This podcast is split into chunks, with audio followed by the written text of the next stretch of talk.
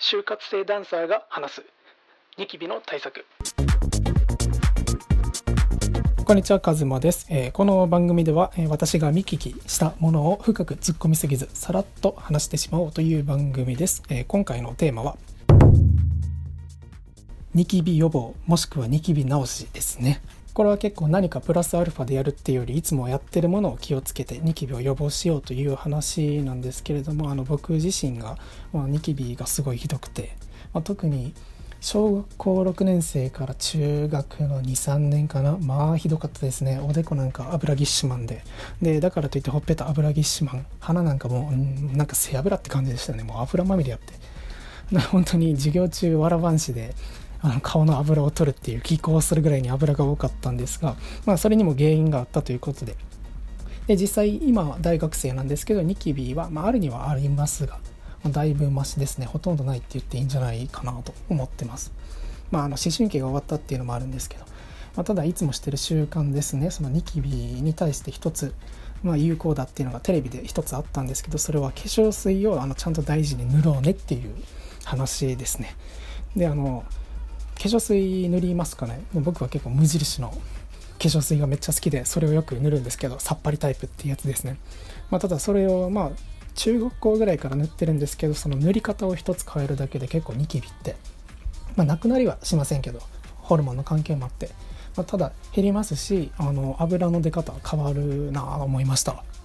で実際どうやって塗ってるのかっていうと、まあ、化粧水もちろん手にのせてそのまま顔につけるんですけどその時にあのお風呂から上がって毛穴が開いた状態あるじゃないですか。なんかまだ寒いとこに出る前にその風呂の中にもう化粧水を置いてしまって風呂が終わったらそこで化粧水を取って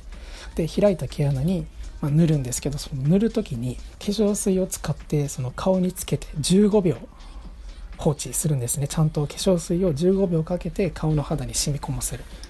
結構僕今まではもう化粧水つけたらもう顔にベターって塗って終わりやったんで もう全然保湿なんていう概念じゃなくて上からただ塗ってるってだけだったので結局次の日のニキビも油もひどくてただ実際そこで15秒間かけて肌に染み込ませることでちゃんと保湿ができるんですよ。そしたらその次の日の朝だとか昼だとかにあの肌自体が水分足りない保湿しないとって言って皮脂を出してくることが少なくなるので結局次の日の油がマシになってで結果的にニキビがマシになるっていうことですね。でそれ知ってからでも男性陣僕の周りの男性陣の化粧水の塗り方っていうのがまあ当時僕も含めてあの本当に塗るだけだったのでちゃんと保湿するっていう意識なく塗ってたのでだから結構あのニキビ対策としてはプラスアルファとしていいんじゃないかなと思います。僕はもうそれずっと続けて、まあ、なくなってきたのであのホルモンバランスがなくなったっていうのもあるとは思うんですけど、まあ、ただ肌に張りが戻ったなって感じです。でもう一つあの本当にニキビが治んないよっていう人にあの僕も実際その保湿を続けてニキビは減りましたが元が多すぎてニキビ自体は全然あったんですね人より。だからもう僕はもう最終手段の皮膚科の飲み薬に頼りましたね。あのそもそもホルモンバランスでニキビができてるんだからそのホルモンバランスを整えないといけないっていう結論でだから最後のもう本当にニキビを消し去りたいのならば僕は結構皮膚科の飲み薬が一番効くとは思いましたね。化粧水自体でだいぶ減るのでそれはすごい嬉しいんですけどまたそこにもし本当に消したかったら飲み薬とか合わせてみたら